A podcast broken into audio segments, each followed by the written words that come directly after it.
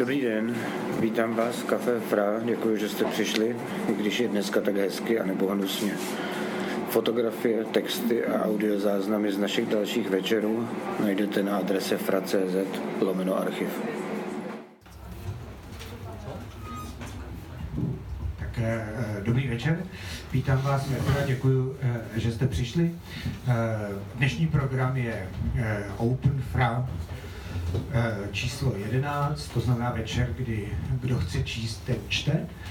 Eh, k tomu se eh, dá říct asi jenom to, že eh, pokud to nevíte, tak to probíhá tak, že nějaká výzva, autoři se hlásí a eh, to, co tady dneska budou, eh, eh, budou číst, eh, není nějak vybíráno. Já si nechávám ty texty posílat. Někdy někomu nadšeně řeknu, tuhle báseň určitě čtěte, ale jinak je to na autorech, co si vybrali. Jediný omezení je, že by se měli vejít do, do 6 minut a to je asi všechno. Na tohle čtení obvykle se hlásí tak 14-15 eh, eh, autorů. Na tohle čtení bylo 12, ale my jsme se se čtyřmi dohodli z různých důvodů o posunutí, taky proto, že dneska je tady poslední wuchanský režim, takže kon, končíme v 10 nebo lehce po, eh, desáté, tak je jen 8 autorů a a budou číst bez přestávky, abychom pak ještě měli čas si trochu popovídat a mezi sebou. Děkuji všem autorům, že eh, eh, přijali to pozvání. Eh, Chtěl jsem přečíst eh, jejich jména, postupně budou číst Tamara Natová, Martin Skýpa, Danica Šišláková, Jan Kubelka, Petr Váňa, Stefan Osciatka, Petra Bučková a Marie Ferina. Je tady zvykem, že se na začátku čte nějaký uh, text na úvod.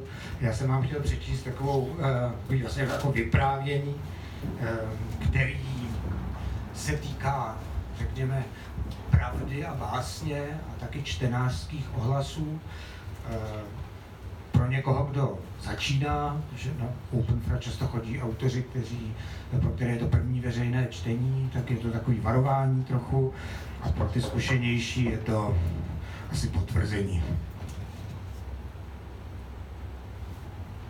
Jmenuje se to autobiografická povídka o autorovi.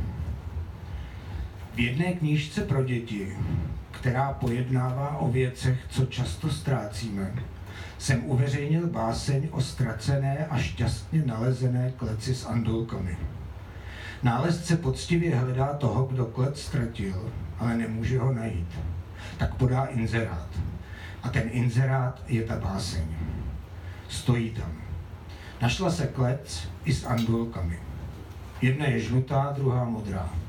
A obě mluví. Modrá říká dobrou noc a žlutá odpovídá rošťáku. Kdo tu klec ztratil, zavolejte na číslo 724 827 499. Věřte mi, že vím, že klec s andulkami vlnkovanými se nestrácí často, ale chtěl jsem mít v té knize nějaké zvíře, co se nezatoulalo samo. Zvíře, které se vším všudy zašantročil člověk.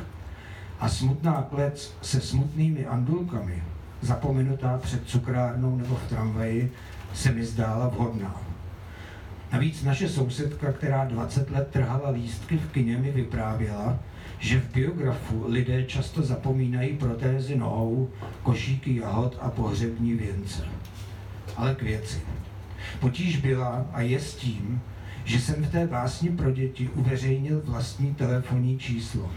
Pravé, zdůrazňuji. Tak dlouho jsem fantazíroval nad zajímavými číselnými sestavami a zkoušel, zda fungují nebo nefungují. Pochopitelně jsem se nikomu nechtěl trefit do kombinace, až mě to přestalo bavit. Z únavy a nudy jsem se rozhodl pro rizí pravdu a šoupl do veršů svůj mobil. A zapomněl na to. Už když se kniha tiskla, zazvonil telefon. Představil jsem se. No jo, on to vzal, fakt tam je. Ozvalo se na druhém konci. Prosím, řekl jsem, pardon, tady tiskárna Ekon Jihlava. U telefonu Vondruška. Zrovna s kolegy děláme vaši knížku a chtěli jsme vědět, jestli to číslo funguje. Dokonce jsme se vsadili. Nezlobíte se? Ne. Aha, koktal jsem. Jo, jo, funguje. Tak nashledanou, řekl pan Vondruška. A vyhrál jste? Zeptal jsem se rychle. Ne, řekl pan Vondruška. Děkuju, rozloučil jsem se trochu nelogicky. Zanedlouho začaly telefonovat děti. Když volala třetí, byla to dívka a jmenovala se Sofie Janáčková, začal jsem si psát seznam. Postupně jsem pak hovořil s Martinem Mančíkem, Veronikou Růžičkovou, Václavem Babkou, Silvou Junkovou, Kateřinou Vlasákovou a Divišem Vosikou. Ti všichni zjišťovali, jestli je číslo opravdové. Václav Babka se podle mých poznámek zajímal o to, zda není nebezpečné telefon zveřejňovat. Domníval se, že by mě mohl někdo okrást, nebo jak řekl, nebezpečně obtěžovat. Malá slečna Junková mi řekla, že jsem první spisovatel, se kterým mluví a že je to pecka. Kateřina Vlasáková se tak styděla, že mlčela a já celý rozhovor vedl po vzoru předchozích dětských rozhovorů sám se sebou. Hovor s Martinem Mančíkem vypadal takhle. Dobrý den, tady Martin Mančík. Napsal jste knihu Věci, které ztrácíme? Jo, ano, odpověděl jsem překvapeně. A vyšla ta kniha v roce 2020? Vyšla, řekl jsem. A je na obálce namalovaná jahoda? Zeptal se Martin Mančík. Jahoda? Zazmatkoval jsem. No to přesně nevím, ale myslím, že není. Je, řekl Martin Mančík. Vážně? Podíval jsem se. Promiňte, že jsem zavolal, řekl Martin Mančík a zamáčkl hovor tak rychle, jak jen to dnešní děti dovedou. Tehdy mě poprvé napadlo, že se musím v nakladatelství zeptat, jaký má ta kniha náklad. Po dětech telefonovala knihkupkyně z brněnského knihkupectví Toulavá Punčocha. Byla milá a rozpačitá, rozhovor zakončila statečným pozdravem, ať vám to píše, a já se jí zapomněl zeptat na jméno. Rád vzpomínám na paní učitelku Dubskou ze základní školy ve Frýdku místku, která mi volala z vyučovací hodiny a když jsem se ozval, představila se a požádala mě, zda by mohla telefon přepnout na hlasitý režim. Načež následovala nejkurioznější diskuze s publikem v mém životě. Na závěr třída, jistě na pokyn, zatleskala. Ani hodná paní učitelka, ani žáci netušili, že jsem se po celou dobu veřejné debaty nacházel v koupelně. Po památném vystoupení se ozvali ještě dva čtenáři. Myslím, že děti, ale nejsem si úplně jistý. Jména jsem si zapsal, ale ztratil. A také paní Coufalová. Paní Coufalová telefonovala z Kadaně, pravila, že s tím telefonním číslem je to báječný vtípek a zaníceně líčila, že celý život pěstuje andulky a že moje básení dojala. Víte, pane spisovateli, spustila nadšeně, že jsem nikdy nečetla báseň o andulkách. Hemingway napsal o andulce krásnou povídku, ale o žádné básni nevím. Já totiž andulky nejen pěstuji, ale sbírám všechno, co se jich týká. Tak mám díky vám báječný přírůstek. To je krásný, to jsem rád, řekl jsem. A kolik andulek máte? Momentálně 56, jednu báječnější než druhou, nezaváhala paní Coufalová. A 18 z nich nádherně povídá. Páni, ocenil jsem to, a Bůh ví, proč si představil 56 andulek, které mluví v jedné jediné malé kleci. A vy? zeptala se chovatelka. Já žádnou. Žádnou? Užasla tak, až jsem si myslel, že mi rozuměla něco jiného. Ne, nikdy jsem žádnou andulku ani neměl. Nikdy? A proč jste to napsal? No, zpomalil jsem. Jak to myslíte? Vy jste si to celé vymyslel? Přece jste si, promiňte, nemyslela, že jsem nějakou klec doopravdy ztratil nebo našel.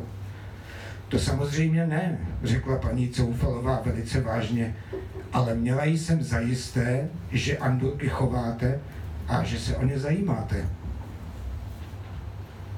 Musím vás bohužel zklamat. Začal jsem být protivný. Nezajímám. Ani trochu. Jediné, co jsem si v té básni nevybájil, je moje telefonní číslo. tak to je pro mě velké zklamání, řekla s pečlivou výslovností a dodala, co já si myslím, tohle by opravdový spisovatel provozovat neměl.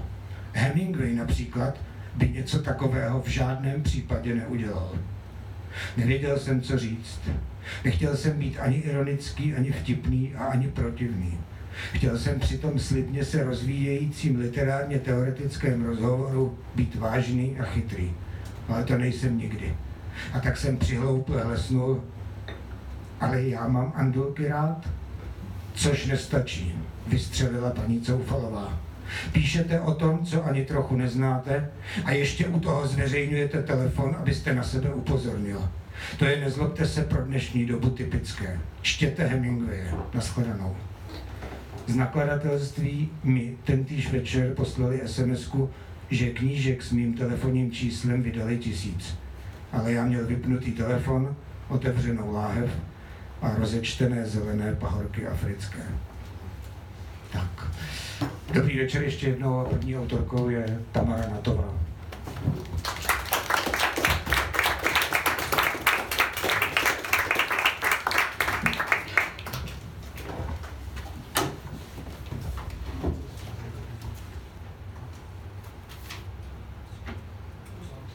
No, já bych asi možná měla o sobě něco říct, tak mě hrozně baví psaní takovým způsobem, že už mám po bytě pět stolů, po malém bytě prostě zaplněných různýma poznámkama, papírkama.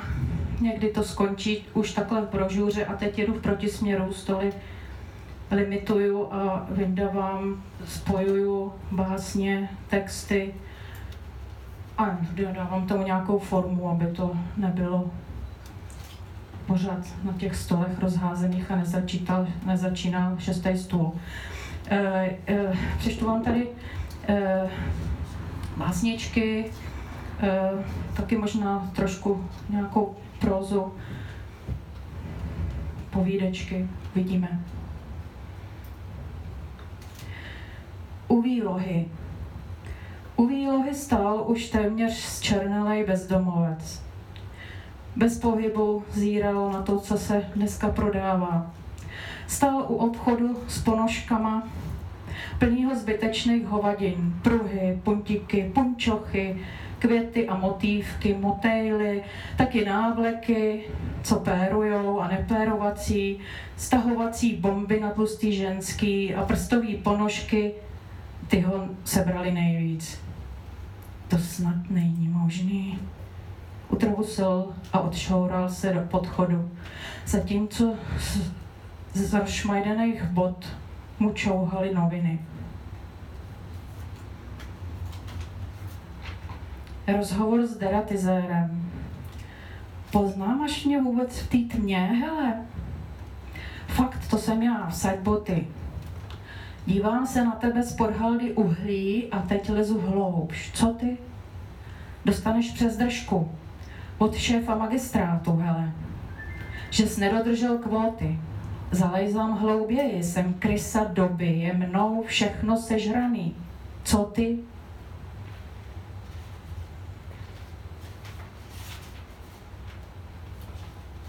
Foglar říkal, jen malý svitl mi plamínek naděje, malý plamínek svítí, jen malý svitl mi plamínek naděje, zamžikal, zablikal, potom zhas svém hoďas, svém hoďas. Schopit se, schopit se, Foglar říkal. Mezitím ho ale čas z hadru svlíkal. Svlíknul mu kalhoty, boty a triko, pak nad ním zaklapnul rutině víko. Jen malý svitl mi plamínek naděje, zamžikal, zablikal, potom zhas Vem hoďas, vem hoďas. Epocha lidstva dopředu běží, voda řve v korytě, jsem na nábřeží. Osudy lidský si podobný jsou, potkávám paní stoletou. Ten, kdo zlomen jest, sebrala ho voda z cest,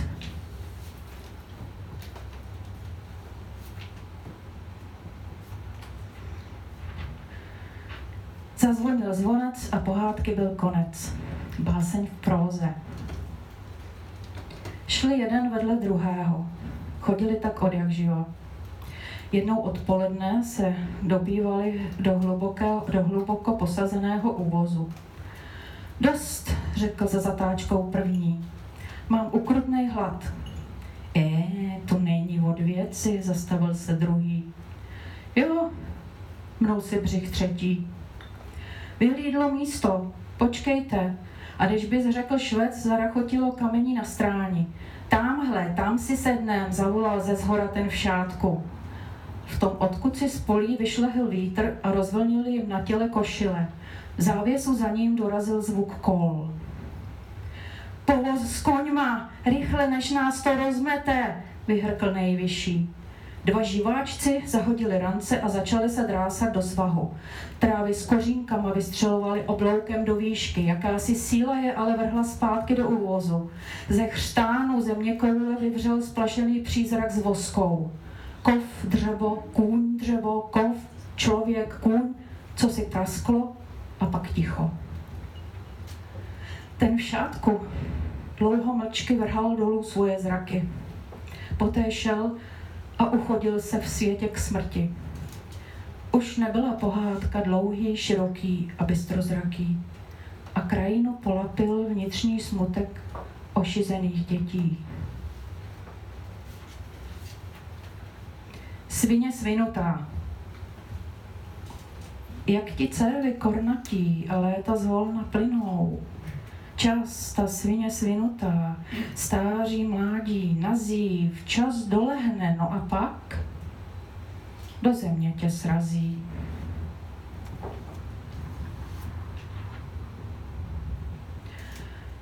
Můj silně věřící děd.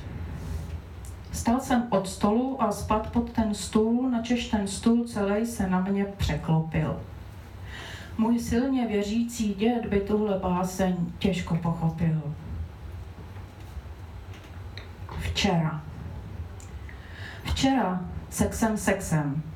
Natáhl jsem si šponovky a šel do parku se psem. O kus dál mýho neštěstí projel chlap velorexem. Kostelní věž. Jaký má význam jeden den oproti staletím? V nichž masy času obrovské povětřím uletí. Co může znamenat jeden den oproti staletím? Prohlížím žebroví románského kostela. Jak malicherný jsou problémy tví. To stojaté vody nejlépe ví. Co znamená pouhý jeden den, když stojíš u zítky kamenné? U zítky kamenné z dob inkvizice. Kostel, kostelík, kostelíček. Prohlížím uvnitř žebroví, venku pak vidím běž. Ta na stejném místě se od věku tyčí, vždy stála stejně, nejinak. Kolem ní proletíš a zmizíš i ty sám. Co tedy znamená jeden den a jak důležitý je, jak moc, jak?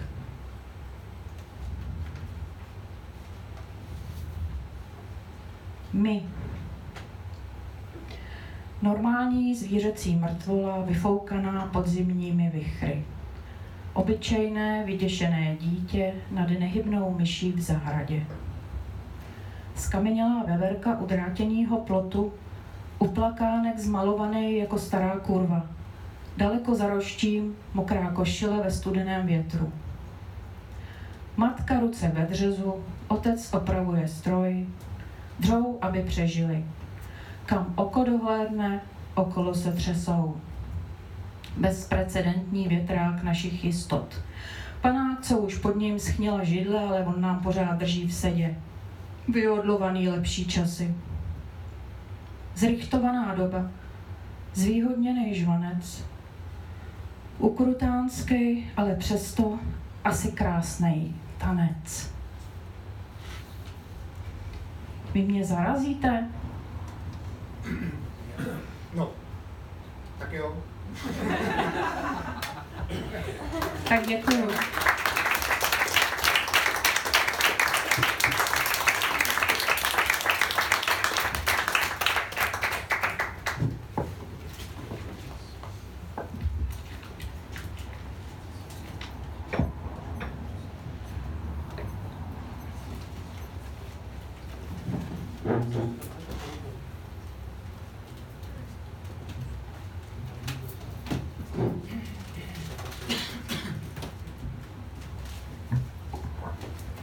Dobrý večer. Já se jmenuji Martin Skýpala. Přečtu vám pár básní z posledních měsíců. Sexual trolling. Přibité tělo, nahoře hlava vzhlíží k nebi, dole visí bederní rouška a pod ní tajemství. Vniknout do ženy alespoň jím, když už to jinak nejde. Ať nic, co se stalo, už nikdy neskončí. U otevřeného okna má dvě ruce, dvě nohy a velké oči. Je krásná. A říká, že jsem krásný, když kouřím v docela nejvyšším patře u otevřeného okna. Jsem smutný, protože nebude žádné znovu, protože jsme oba příliš do kořán. Jsem smutný, jenom to ještě nevím. Ofélie na člunu, vlasy do vody, záběr, plynutí toku, vír. Hladil jsem už tolikrát, tolikrát útlou ručku smrti. Zbytněla, že nevejde se do básně. A hra na kruhy pekla, jak na obrtlíku, slaňuje ke smeči, jak saň, kterou nekrmí. Všechno je sotva na počátku, ale už teď vidím upíří zuby i tvůj vzorně vypravený labutí padáku prostřed přílivu a všude okolo padají do vody smích a tvoje zlatý vlasy. Dvojice mladých kurev. Když se sejdou dvě rumunské kurvy a jejich pasák má klobouk pod letním nebem v Maďarsku, znamená to smrt přátelství. Očima lasiček pokukují po kořisti ve 250 let starém sklípku. Moc masa na nich nezbylo, ale tady už odpočívá moře kostí. V jednu chvíli si jedna lascivně přitáhne tu druhou, začne jí lípat a pak obě zpívají pradávnou kledbu o dvou oloupených poutnících, kteří tu kdysi skončili pod zemí.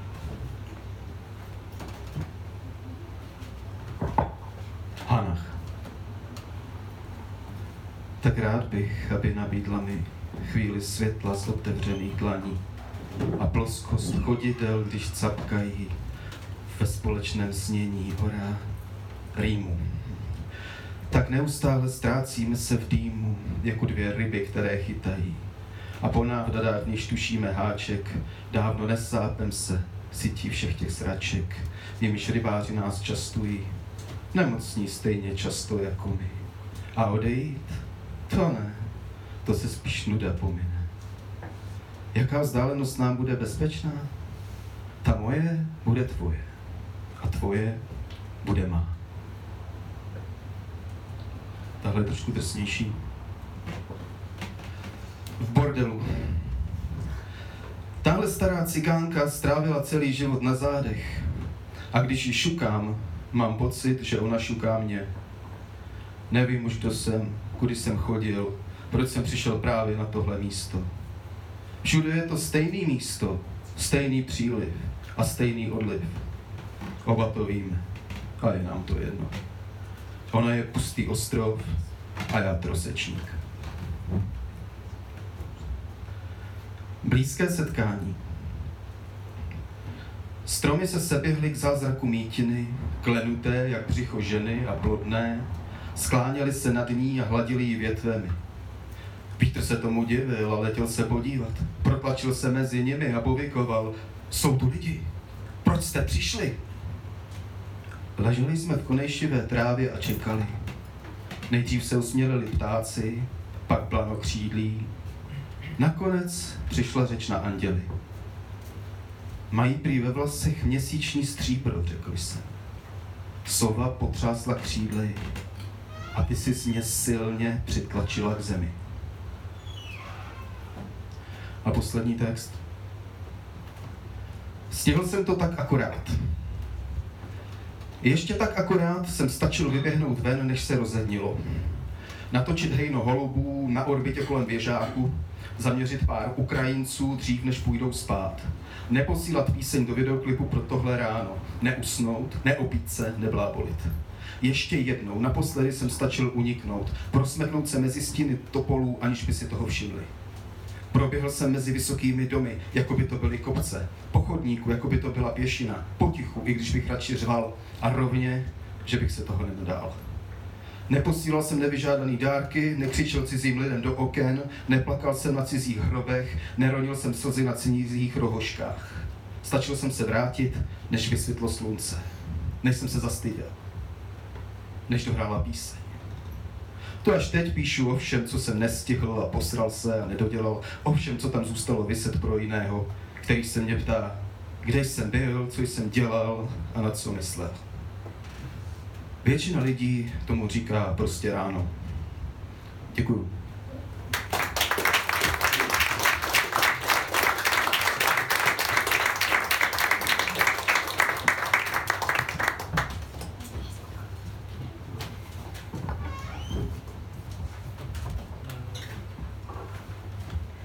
Dobrý večer. Trošku slovenčiny teraz. Moc sa predstavovať nebudem. Budete vedieť podľa toho, čo píšem. Taká som. Kým je, toto nie, prosím vás, ku mne, lebo začnem jačať. Zoberte si to. Ja mám paniku zo psov.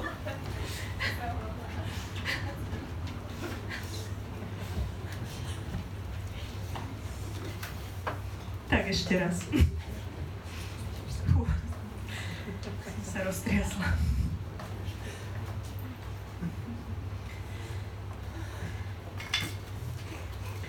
Taká som. Kým jednou rukou siaham do kameňa, tú druhú norím do snehu.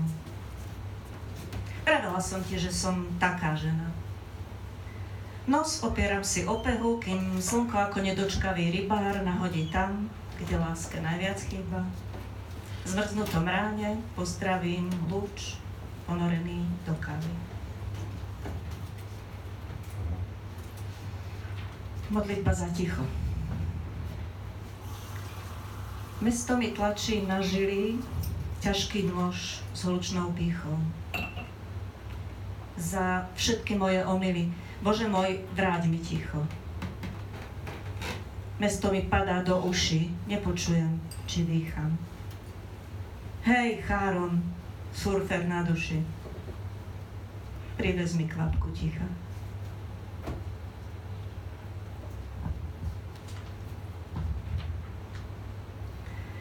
Nepamätám sa, z ktorej strany doznel môj výkrik do ticha. Odpustené má ten, kto zranil zviera, čo vo mne nedýcha. Dobojované. Už len ticho do okien básne nazízam. Vyhrala som snáď duel s pýchou. Ostatné bola remíza.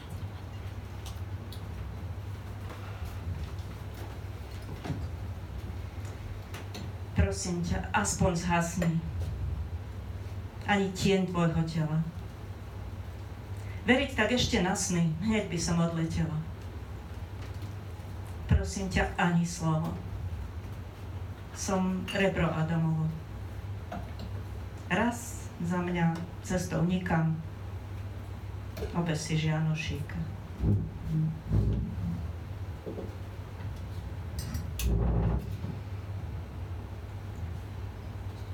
nadraží je klavír. Ráno už mrzne. V kabátoch sú sami. Predbiehajú si vlastné nohy. Kľučkujú medzi hláseniami príchodov a posledných víziev. Vyhnú sa kaviarni. Pri pohyblivých schodoch ich zastaví. Beethoven má prsty od špiny, dých od lacného vína a hrá Hra. V priestore vyletí ich bolesť, strachy, vina. Ich hla za okuliarmi, latentné frustrácie. Hra katarzne. A z podzlepených vlasov vyteká osudova. Klže mu dolu lícom a dolu celým pondiatým mestom. Ráno už mrzne. Prišiel sa zohriať z parku pred stanicou.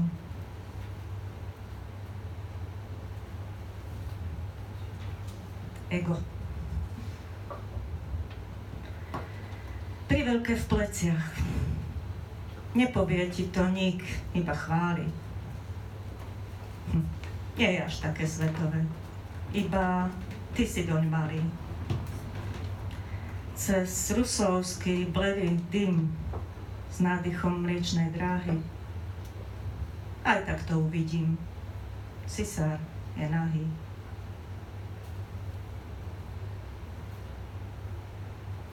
Niečo také jemnejšie pre Elišku. Zatiaľ ti v páperi len slnko horelo.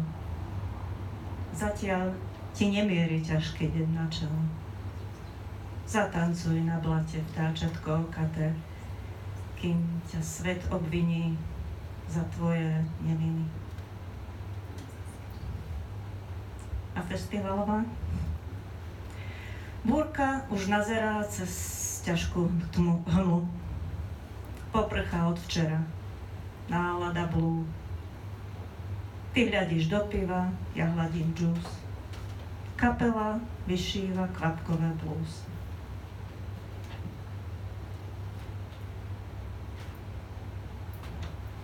A ešte jednu takú z mojich obľúbených končín, Zimná krížna. Ťahavým krokom kreslím noty na sneh.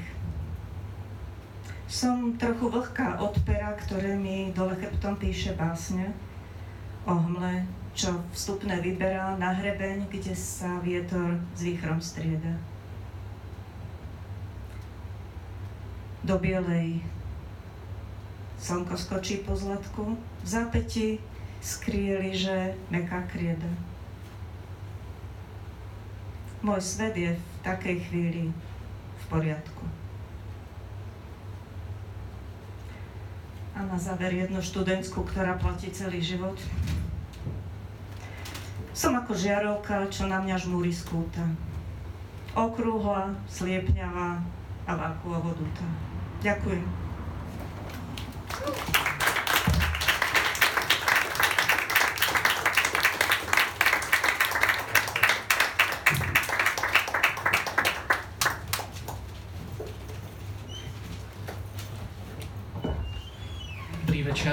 Se jmenuji Honza Kubelka, přečtu vám povídku, kterou jsem napsal v takové kocovině ze své dvou a půl leté praxe v médiích a možná se, to, možná se vám to bude zdát ze začátku jenom jako takový výlev žluče, ale já doufám, že to není jenom výlev žluče, že to je i, že v tom se dá najít i něco víc a ten text se jmenuje Krajina skrytá pod hvězdnou oblohou. Vcházím do redakce tak akorát, usednu k volnému stolu a bloudím pohledem po šachovnici kazetového stropu, dokud nezačne porada. Mé reflexy se v tu ránu konečně proberou a pokusím se zarazit krk až někam k hrudnímu obratli. Ale tentokrát marně, šéf mě zmerčí. Tak co, Sokolíku, co máš nachystanýho, o čem budeš psát? Polije mě horko a honem začnu přehrabovat smetiště na monitoru. Eh, no, vypadá to, že v jedné iránské provincii vláda odstřihla lidi od internetu. Překládám zběžně titulek jakéhosi zahraničního webu. Hmm, asi protože se obávají demonstrací, tak to by mohlo být docela zajímavý, ne? Šéf obrátí oči v sloup. To je nesmysl, Sokolíku, to nikoho nezajímá. Ty se musíš pořádně zakousnout do něčeho živého, blízkého a aktuálního, rozumíš? Jako správný dravec. Víš ty co, Sokole, zavoláš ministrovi Kvůli čemu? Nechápu. Stínový ministr o něm řekl, že je neschopný hlupák a že krade. Aha, takže mám zjistit, jestli je to pravda. Přesně tak. Pořádně ho rozcupuji, jak kápne božskou. Od toho tady jsme. Tak jo, přitakám nejistě a jakmile se hejnu nenasytných travců rozlétne do všech stran kancelářské místnosti, tiše se vplížím do telefonní budky a všechno ještě pro jistotu procházím v hlavě, která neustále třeští, vrže duní a pulzuje.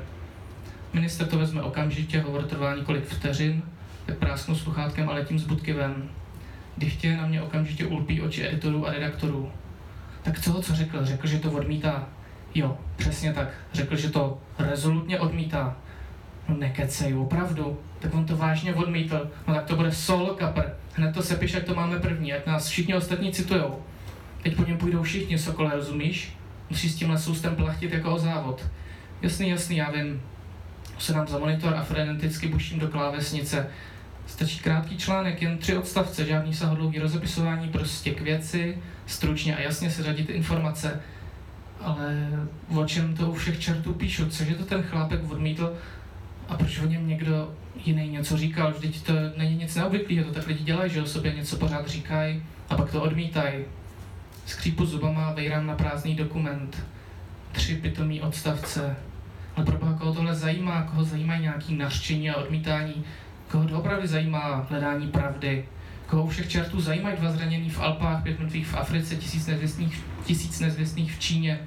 Teď potom neštěkne ani pes nad tímhle nezměrným digitálním brčálníkem, kam proudí stoky ze všech koutů světa. Proto jsem stal ze židla a šel se projít, abych ten nával zlosti rozdýchal. Bloudil jsem širokými chodbami a měl tváře, z nich čišila houževnatost a nadšení pro věc. Na té mé ulpíval jenom šklep pokřivený návaly žluče. A jak jsem došel až sem, kam se cestou poděla má tklivá duše, která chtěla svět přetvářet k lepšímu, hledat v něm naději a která jedinou hořkost pocitovala ze zrzené lásky, ne z každého pohybu trávy. Bylo mi najednou líto toho pravda mnohdy zaslepeného idealismu, který se ztratil v odkališti věčné skepse. Ale nejhorší na tom všem bylo, že jakýsi vnější svět za těmito filtry zůstával principiálně stejně zkreslený. Ale ne, je to tady Hradba ironie povoluje všudy přítomná chorobnost světa těžce dosedá. Nezbývá než otevřít mapy. Obyčejné internetové mapy. Ponořit se do uklidňující zeleně a zapomenout na modrobílou faleš a červeno-černou hysterii. Spočinout na hebkém trávníku a schladit svěží rosou rozhicované tělo. Stačí, pár, stačí pár kliknutí a pohybů myši. Vyberu si jedno místo. Ano, jedno místo. Co třeba tohle? Roluju kolečkem, přibližuju se, a když jsem téměř u něj, náhle se roztříští do stovek dalších míst a lokací. Nádhera. Teď je můžu všechny pro jednom, po jednom proskoumat. Začnu třeba tady na té stezce, která nenápadně odpočuje ze silnice. Chňapu kusy země a sunu se po přerušované trajektorii dál do lesa. Brzy ze všech stran obklopují šedohnědé půlměsíčky. Budou jistě skály, ano, procházím skalní stezkou. A vydat, tady je soutězka a kousek od ní poznačené hnízdiště, hnízdiště sokolů. Nechám je odpočívat, ta majestátná zvířata. A tamhle bude nějaká vyhlídka nad údolím, pravděpodobně slavičkou i modlitevním křížkem, ale raději půjdu dál podél potoka ke splavu a spustlému vodnímu mlínu, u nějž stojí rozcesník a jakýsi zastralý nápis. Vcházíte na zapovězené území. Hmm. Je třeba pokračovat ještě dál, jenže myš se v dlani vzpírá a kolečko přestává sloužit. Už je celé vyrolované. Přisnu židli co nejvíc ke stolu a hlavu přitisknu přímo na monitor. Záře mě rázem oslepí, ale vím, že se musím naklonit ještě dál, že za tou papleskující stěnou určitě něco bude. A tak vylezu na stůl a tlačím chodidlama tělo za svým čelem. Už jsem skoro sem, ale v tu chvíli přibíhá editor a snaží se mě stáhnout za patu zpátky. Tak to ne. Vysmeknu se jeho úchopu a padám do hlubin. Zdále doléhá jeho žalostné volání. Musíš jít zavolat ministrovi, stínový ministr spochybnil jeho odmítnutí, potřebujeme i hned jeho reakci. Ještě chvíli vidím jeho nešťastný obličej v bílém světle, které se ale postupně zmenšuje a zmenšuje, až zůstane pouhou tečkou na obrovské černé ploše. Padám temnotou a úžasle pozoruji ten výjev, ty miliardy dalších monitorů, které se vzdalují. Padám a nadšeně výskám, dokud mi hlava nebrinkne o zem. Když jsem se zpamatoval, všude kolem mě prorůstaly černé větvičky a mezi nimi přízračně spočívala pára. Nastražil jsem uši a důstojným tichem ke mně doléhal cerkot vody. A tak jsem se za touto harmonickou man- a tak jsem tuto harmonickou mantru následoval proklestil se bachratými křovinami a objevil tuňku. Docela malinkou, vypadalo to, že bych se do ní tak akorát na výšku vešel. Položil jsem se tedy na její průzračnou hladinu, založil ruce za hlavu, ušními zákruty mi šplouchala voda a dole pod ní mě haš- okusovaly rybky. Okolní krajina byla semknutá vějíři vysokých černých smrků, mezi nimiž na několika místech vyrůstaly obrysy kopců se spustlými zříceninami. A skrze jejich zbolcené věže, vě, věže šlo prohlédnout až na samotný horizont. A nad tím vším se klenula zrnitá obloha. Myriády monitorů stále schlížily ale z dostatečné dálky. Jak skvělé je být tady a ne tam. Jaké štěstí. Možná bych v té tůnce ležel věčně a žil jenom z tohohle blaženého uvědomění, kdyby náhle obloha v jednom místě nepukla. Trhlinou vnikl do krajiny oslepující kužel světla a jeho středem putovala jakási tečka. Sloupec rychle mizel, jak se proláklina na obloze opět zacelovala a onu padající tečku už téměř nebylo vidět, ale za to jí bylo slyšet. Opět jsem nastražil uši. Jekot, ne, spíš nářek, jemné úpění, které utnula dutá rána. A hned na to se obloha rozklížila zase na jiném místě a následovalo to samé. A pak znova a znova až celé nebe křižovaly skučící meteority. Ustrnul jsem a celý ten výjev pozoroval se zatajeným dechem. Pak mi ale došlo, co musím udělat. Vyšpala jsem na jeden z kopců a na hradební věži zapálil oheň. To, aby noví příchozí věděli, že v téhle krajině duše skryté pod hvězdnou oblohou nejsou sami.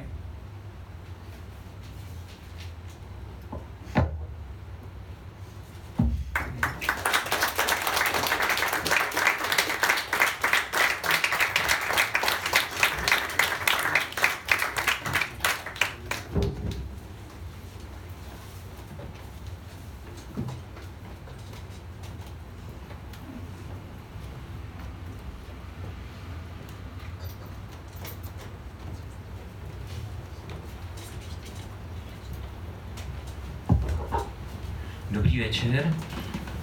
Já budu číst eh, ze své sbírky, jmenuje se Stromy v ptačí peří.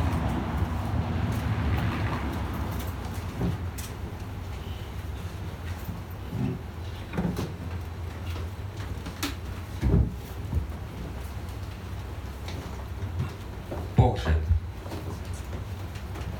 Viděl jsem umírat ptáka,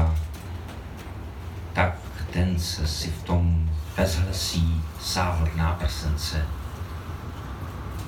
A pak jsem ucítil vánek, jako když srdce na větévku zavěsí a rosa zazvonila umíráček a země vzdychla, zatemnilo se a mraky zatáhly závěsy.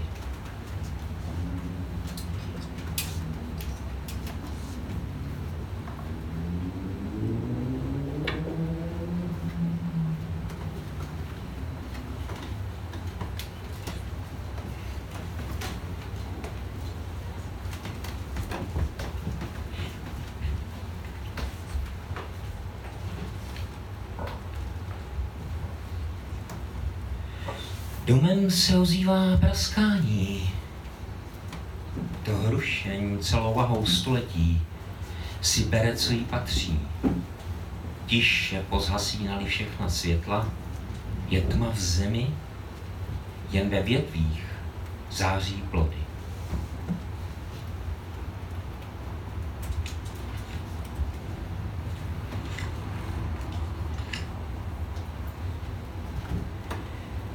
Když slyším padat déšť, jak smívá všechnu špínu světa, je mi úzko, je mi také do deště. Na duši rozmáčený se nemohu vejít do vlastních kostí.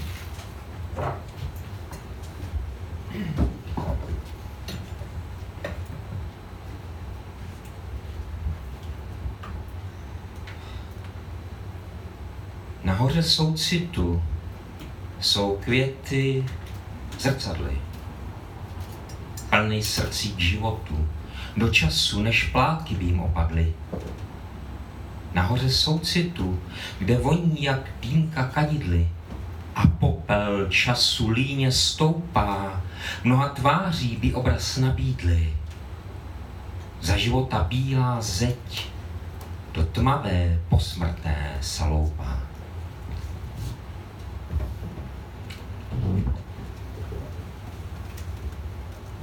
Úzkost.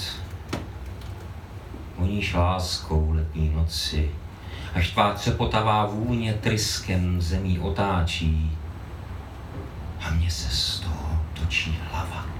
I srdce mi běží do úplnku, bíc zvučící jako těžký zvon, třese mi listem těla. Není jediné slunečnice ve tmě, která by polipky zpívat neslyšela.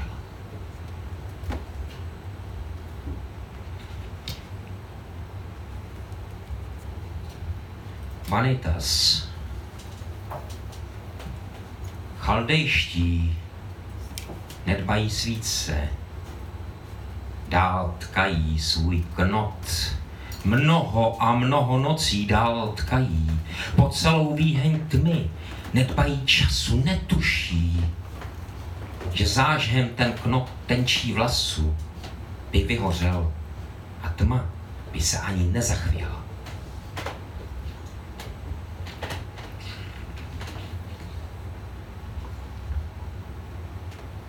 Jak můžeš, anděli, tak klidně spát, když ptáci vysílení hlukem padají ze stromů?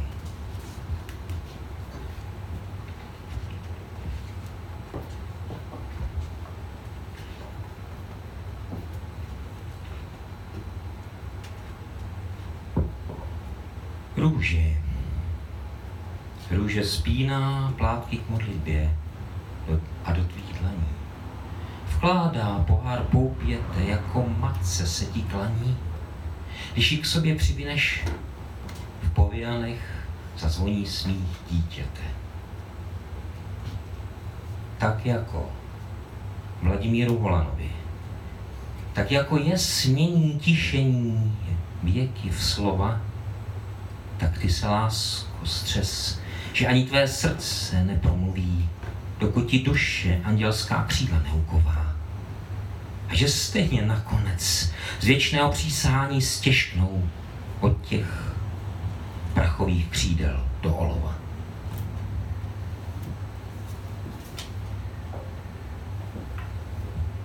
Cokoliv do bolestí mrholí, do fantomů padá rosa.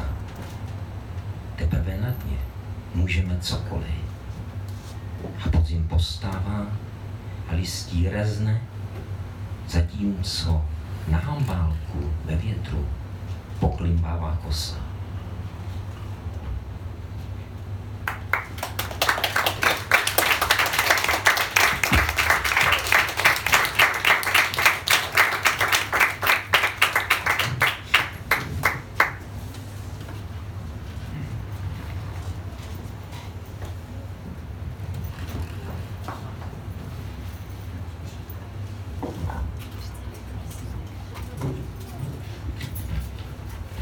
Večer, já se jmenuji Štefan Ščatka, studuji Vysokou školu uměleckou průmyslovou, obor tvorba písma a typografie.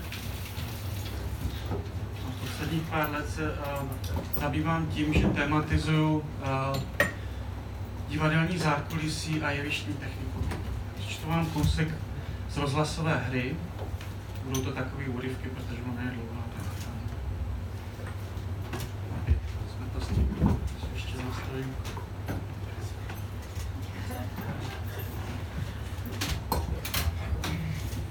Vrátnice. Eh, vzrušující cesta do podvědomí. V vrátnici divadla se dostanete služebním vchodem z pasáže domů. Jsou to prosklené dveře v ocelovém rámu. Tento rám je na řadě míst odřený, především v oblasti kliky.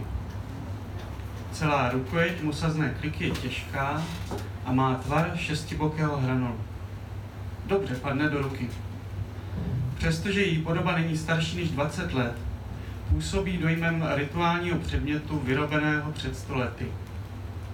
Dveře se dají zvenčí otevřít pouze klíčem. Zevnitř pomocí tlačítka z vrátnice.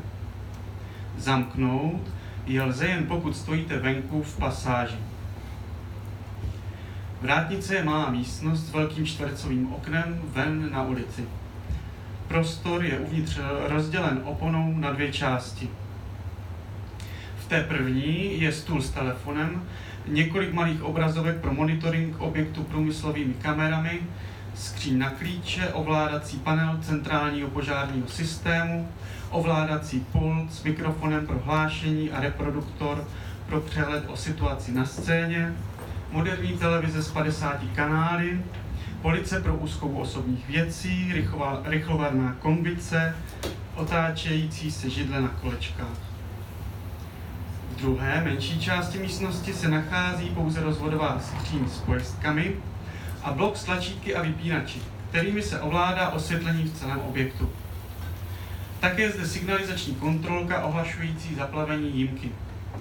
Pod ovládací skříní stojí nová lednice. Mezi chodbou a vrátnicí jsou staré překliškové dveře s vertikálně posuvným oknem a malým pultem. Skrze tento portál probíhá veškerá komunikace vrátného s ostatními zaměstnanci nebo veřejností. Mimo toto okno žádný kontakt vrátného s ostatními zaměstnanci neprobíhá. Pro sestup do zázemí divadla je třeba v přízemí uvolnit železnou mříž. Je nutné znát přístupový kód. Branku je také možné uvolnit stiskem vypínače na vrátnici. Pokud se rozhodnete sestoupit níž, železná branka se za vámi opět sama zavře. Zde vstupujete do labirintu podzemních chodeb, kde zůstanete zcela odkázaní na elektrickou energii a na funkčnost systému osvětlení. Případě, že se nežádoucí osobě podaří vniknout dovnitř a schovat se někde v objektu, nikdy ji nenajdete. Pokud se nebude chtít sama projevit. Je dobré se před vstupem do podsvětí zamyslet, zda jste zabouchli vchod do divadla a zamkli dveře od vrátnice.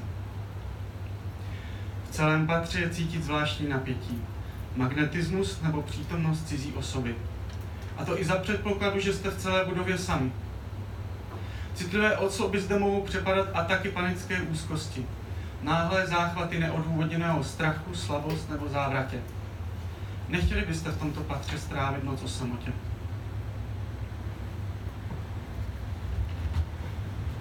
zákulisí.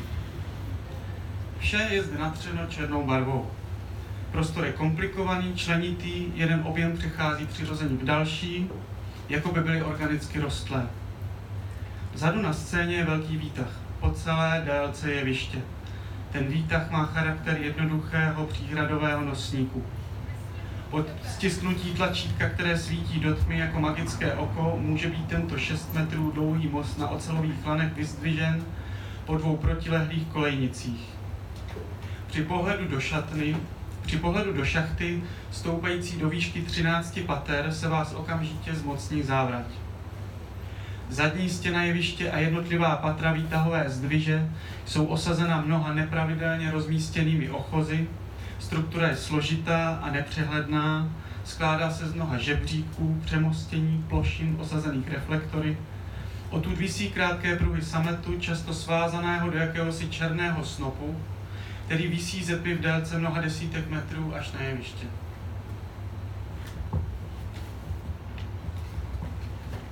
Pokud chce noční hlídka zkontrolovat celý objekt, musí také ověřit stav horní plošiny, která je mezní zastávkou výtahu. Z pódia není možné vyjet na nejvyšší plošinu výtahem bez asistence další osoby. Proto je nutné se dostat na plošinu jinou cestou. Předtím je však třeba projít celé divadelní zákulisí, jevištní prostor s veškerou technikou, zkontrolovat, zda nikde neuniká voda a především zhasnout, kde zůstalo rozsvíceno. V rekvizitárně, v komoře inspicientky, v prostoru pod jevištěm, kde je ukrytý systém propadel a mechanismus točny. Tudy je možné se při představení dostat z jednoho konce jeviště na druhé, tak, aby to divák nespozoroval. Kauzalita mezi příčinou a důsledkem tak zůstává skrytá. Jednoduchý, ale efektní trik.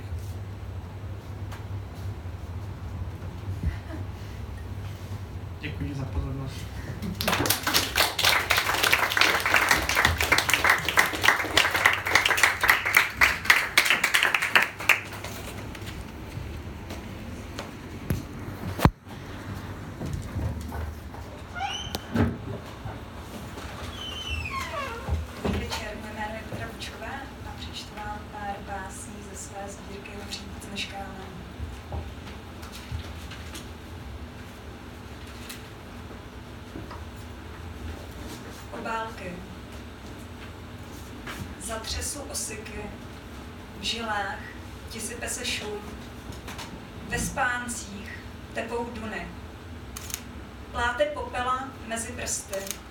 Dlaně oholené.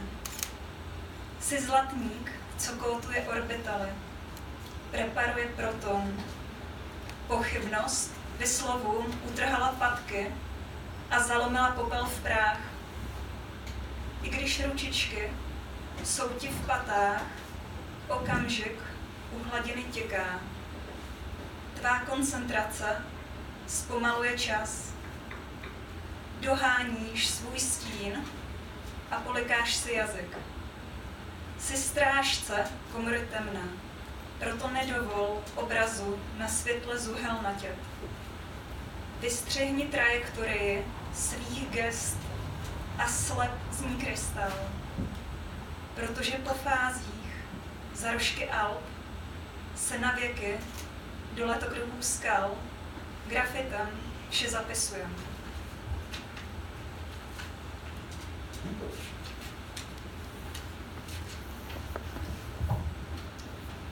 Umělá sladidla.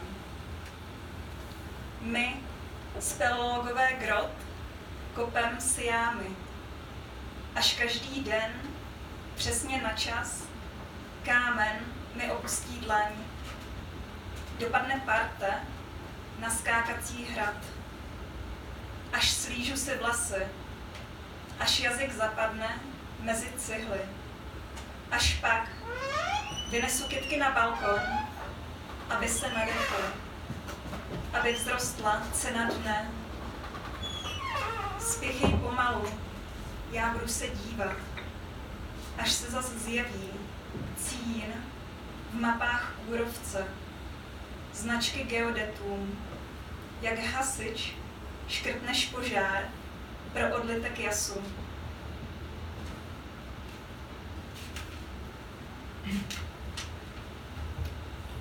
Skrytý šéf v plošině vektorů, v přímek poli, půdorys katedrál. Sčítej, odečítej ze všech stran.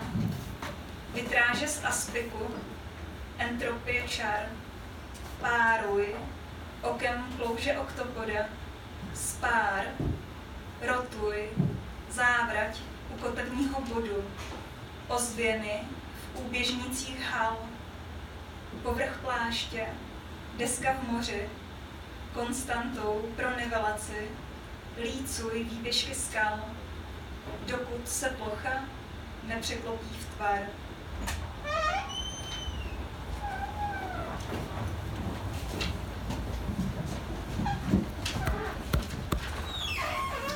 Inscenace. Divadla navštěvuj kvůli přestavbě. A kuvrtačka na zpětný chod zní mi líp. Běží stopky v kerlingu na sucho. Údery z přesuny harmonicky ladí. Libreta bagristů v krasobruslení. Plíseň na koberci z hermelínového pláště je ušlechtilá, i když má kapsy plný vercajku. V duchu tleskám uspořádanosti. Ukázková, jak z regálu železářství. Dýchám černý světlo. Hltám tmu opony. Čtvrtá stěna padla. Šibary z koaxiálu. Vrtochy kabeláže a projevy handicapu ústředny v přetížení.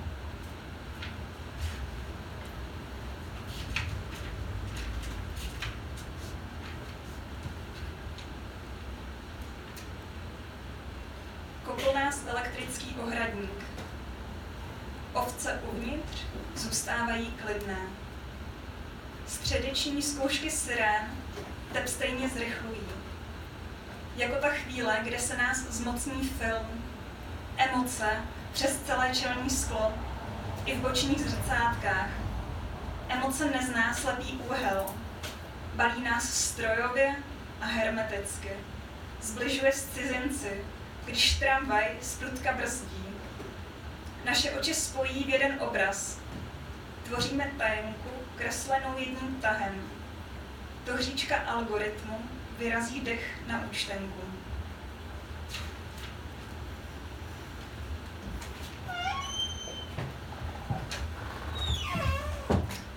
Spořádanost. Parkuje v centru vozidel udržitelné mobility. Čas na jízdním řádu nestíhá zaschnout. Res je nemoc kovu po práci se ve vlaku zouvám. U pokladny přepočítávám štětinky kuraproxu. Platím bezkontaktně, barevnými proužky odporů. Děkuji vám.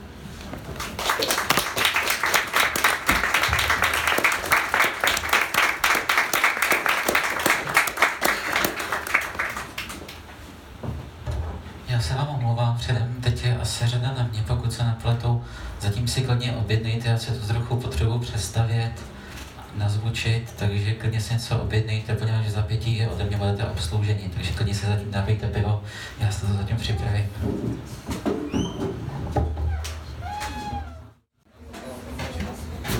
Jestli už jsou všichni napojeni, mají cigaretu za sebou, zdravotní a podobné věci, a já úvod řeknu něco lehkého.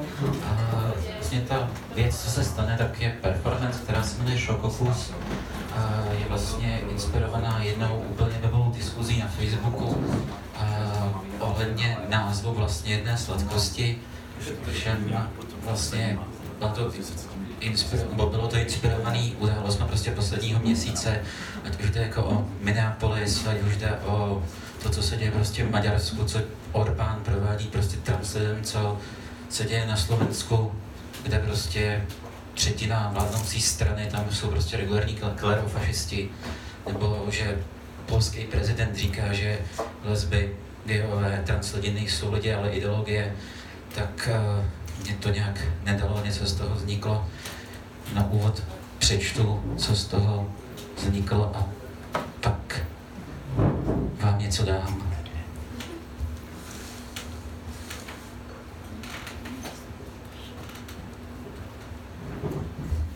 My history was written by black trans women throwing bricks at cops. Vynese tíseň kolem řeky, polopřímé řeči jak vnitřní Budapešť. Kolik se viděla hashtagem proražených zdí. Za kolik životů stojí ti oršaďář, Varšava, Praha, Minneapolis, Bukurešť, za kolik životů chceš je vidět hořet? Do jakých řek se vlévá to, že zjevně nestojíš nikomu už ani za slovo? Nine Inch Nails and David Bowie, 16 Hurt 1995, Remastered, jsou stavy, které nepostihne žádná z tvých hyperbol, patetických krutých. Jsou stavy, kdy se do tebe, co si doře, doře, dořezává mocí nad konturami těl. The only thing I want to, the only thing I want is to hurt myself today. Trnová koruna z pověřčených hoven a přes oko blesk, jak na protest. Na cestě od tebe, jak z terapie, mechanicky šeptat několik prozemných, převlastněných slov. This is Major Tom, I want you to fuck me to ground control like an animal. I'm stepping through the door. I want you to feel me from the inside. A teď tedy šakokus.